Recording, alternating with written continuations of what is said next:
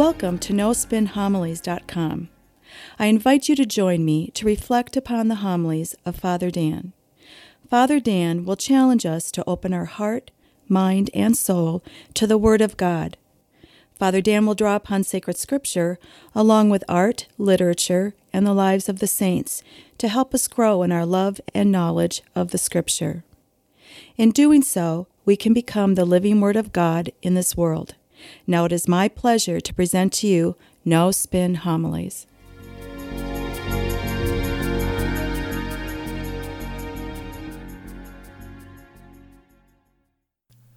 Today, our church around the world celebrates the great feast of Pentecost.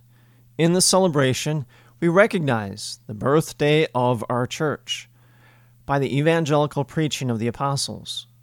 Remember last week in the Ascension, Jesus enacts the apostles before he ascends back into heaven. He tells the apostles, Go back to Jerusalem and wait, wait to receive the Holy Spirit because it's coming. Therefore, what's the disposition of the apostles? Well, it's one of prayer. The apostles are praying.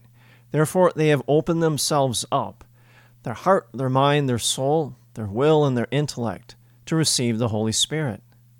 Well, so too must we. Not just to receive the Holy Spirit, but to cooperate with it. When we received the first installment of the Holy Spirit, it was at our baptism. And our parents took us to church, and prayers were said for us before we were baptized. The priest, as well as our parents and others, were around the baptismal font, and they prayed for us. In fact, that's part of the ritual we pray for the person that is going to be baptized. At confirmation, the same thing holds true. That is the second installment of the Holy Spirit, in which we are sealed with the gift of the Holy Spirit. Confirmation typically takes place in the context of a Mass. Why? Because our church teaches us that the Mass is the highest prayer of our church. Therefore, daily prayer in fact, a daily prayer life is indispensable for the Holy Spirit to work in and through us. You could say a daily prayer life cultivates and it nurtures the proper environment for the Holy Spirit to thrive in each and every one of us. Now, with that in mind, go to the Gospel. In today's Gospel reading, it says that Jesus breathes upon the apostles and says, Receive the gift of the Holy Spirit. Now, the apostles receive that life giving breath of God. Where else do we see that in the Bible? God breathing that divine breath of life and something coming to life. Well, it's the story of creation in Genesis chapter 2, verse 7.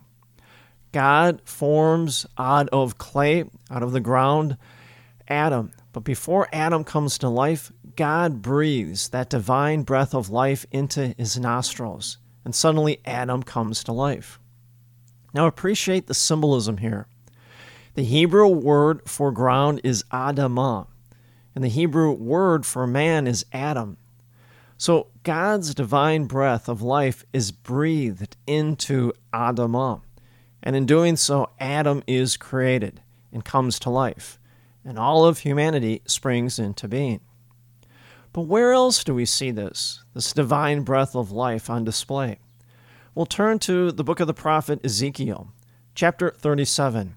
There's a great story of the vision of the dry bones. Here, the prophet Ezekiel is standing on a great plain, looking out over a large field of dried out and old bones. And God asks Ezekiel, Can these bones come to life? And Ezekiel says to God, Lord, you alone know. And God says, I will bring spirit in you, and you will live. And so gradually the bones start to come together and they form skeletons. Then muscle appears, and then sinew, and then flesh. Now Ezekiel realizes he's looking upon a vast army of people that were first created by the assembly of these bones and yet the people are not alive yet. God then says, Come, breathe four winds, and breathe into these, that they may have life. Well, suddenly, the Holy Spirit rushes past Ezekiel and enters into these people, and they suddenly come to life. And so, God's breath of the Holy Spirit gives life. And now we see that on display in the gospel with Jesus and the apostles. Jesus breathes upon the apostles, giving them the Holy Spirit. And suddenly, the apostles, our church, comes to life. The apostles, they burst out of the upper room and they begin the work of evangelization, which is the mission of our church. Now, it's important to note prior to all this, the apostles huddled together, locked in the upper room, trapped by their own fear. And yet, now that they have received the Holy Spirit, they're empowered by the Holy Spirit.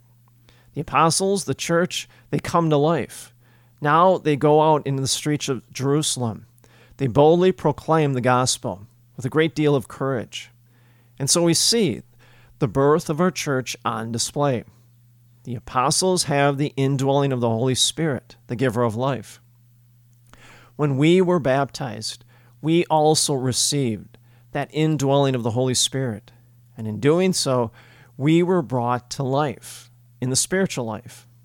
At the moment of our baptism, we began to participate in the divine life of God. Jesus Christ came and joined his life to ours. And that life lasts forever, as promised to us by Christ. That's why I always say baptism is the second greatest event in our life. The first greatest event in our life is when we come face to face with God, when we see the beatific vision. That's when we know that we will be with God for all of eternity. Well, equipped with the Holy Spirit, the giver of life, we come to know who God is in order to have life with Him. And Paul speaks about this in the second reading. Paul says at the very beginning no one can say Jesus is Lord except by the Holy Spirit. I think that puts everything into perspective. A hallmark of the Holy Spirit truly working in our life is when people around us can say, Jesus Christ is truly the Lord of her or his life, just by the way they act, the way they hold themselves. I think St. Therese of Lisieux puts it the best. She once said, Each of us ought to act as though the perfection of the church depends upon our own personal conduct. I think that really best summarizes Paul's message in the second reading for today. Our conduct reflects our authenticity. Our everyday behavior and our actions can deepen or distance our awareness of and our participation in God's life. If the Holy Spirit is truly working in and through us, and it is, then others will see it. See, this is why Paul says a little bit later, he says, To each individual, the manifestation of the Holy Spirit is given for some benefit. Our lives will be one in which we are dedicated to building up the body of Christ, which is the church. See, this reminds me of the call of Jeremiah. In the book of the prophet Jeremiah, chapter 1, verse 5, God says to Jeremiah, Before I formed you in the womb, I knew you. Before you were even born, I dedicated you. A prophet to all the nations, I appointed you. Well, that reminds us, before we were born, God bestowed gifts upon us, different skills and abilities for the specific task of building up the church and serving others. Yet it wasn't until baptism when the Holy Spirit rushed into our soul. You could say the Holy Spirit stirred up or awakened those divine gifts. At confirmation, we were sealed with the gift of the Holy Spirit. Therefore, we were properly equipped with the fullness of the Holy Spirit to use those divine gifts that God has given us for the express purpose of serving others, and we do it our own way. Each and every one of us has been given different gifts, skills, and abilities. Therefore, we use them in our own way to serve God and others in this world. And I think that's the key our own way. Now, we see this firsthand in the first reading from Acts of the Apostles. When the apostles received the Holy Spirit, they have received the gift to speak in different languages. They were now properly equipped to evangelize, not just a certain part of the world or certain areas of the world, but the entire world. People of all different lands and nations would be able to understand them in order for them to be drawn to God. And so the same thing happens with us. Just as the apostles spoke different languages to draw people to God, so too do we. We speak different languages based upon the gifts that we have to draw people to God. Now, let me explain this a little bit further so that you understand. Maybe your gift from God, from the Holy Spirit, is of teaching. You love teaching, especially kids. Well, good. Become a catechist. Volunteer in your faith formation program. Teach kids to know Jesus, to know the faith, and be able to live it out. See, when you do that, now you speak the language of faith to children that are hungry to learn about Jesus and learn about their faith.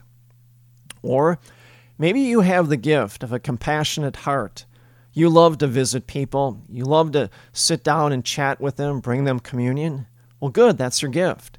See, now you speak the language of charity and joy to people that are lonely. Maybe you have a passion for social justice issues. Well, good. Volunteer for opportunities to serve the poor. See, when you do that, now you speak the language of hope to people who know nothing but despair and hopelessness. So these are just a few ways, like the apostles, we use the gifts given to us by God to speak different languages. Maybe it's the language of faith, maybe it's the language of joy or the language of hope, for the express purpose of bringing people to God. One last thought in Acts of the Apostles, the Holy Spirit is described as a wind, a strong driving wind. Well, perhaps we felt this in our life at some point in time. Maybe we're standing in a field, maybe on a beach, maybe sailing on a boat, and we've been really affected by a strong wind, pushed about. Well, the Holy Spirit blows wherever it wills. What's the key? Surrender to it. Don't resist it. Let the Holy Spirit take you to a place where you never thought you could go. And that's exactly where God wants you to be. And may the grace and the peace of Jesus Christ rest upon you always.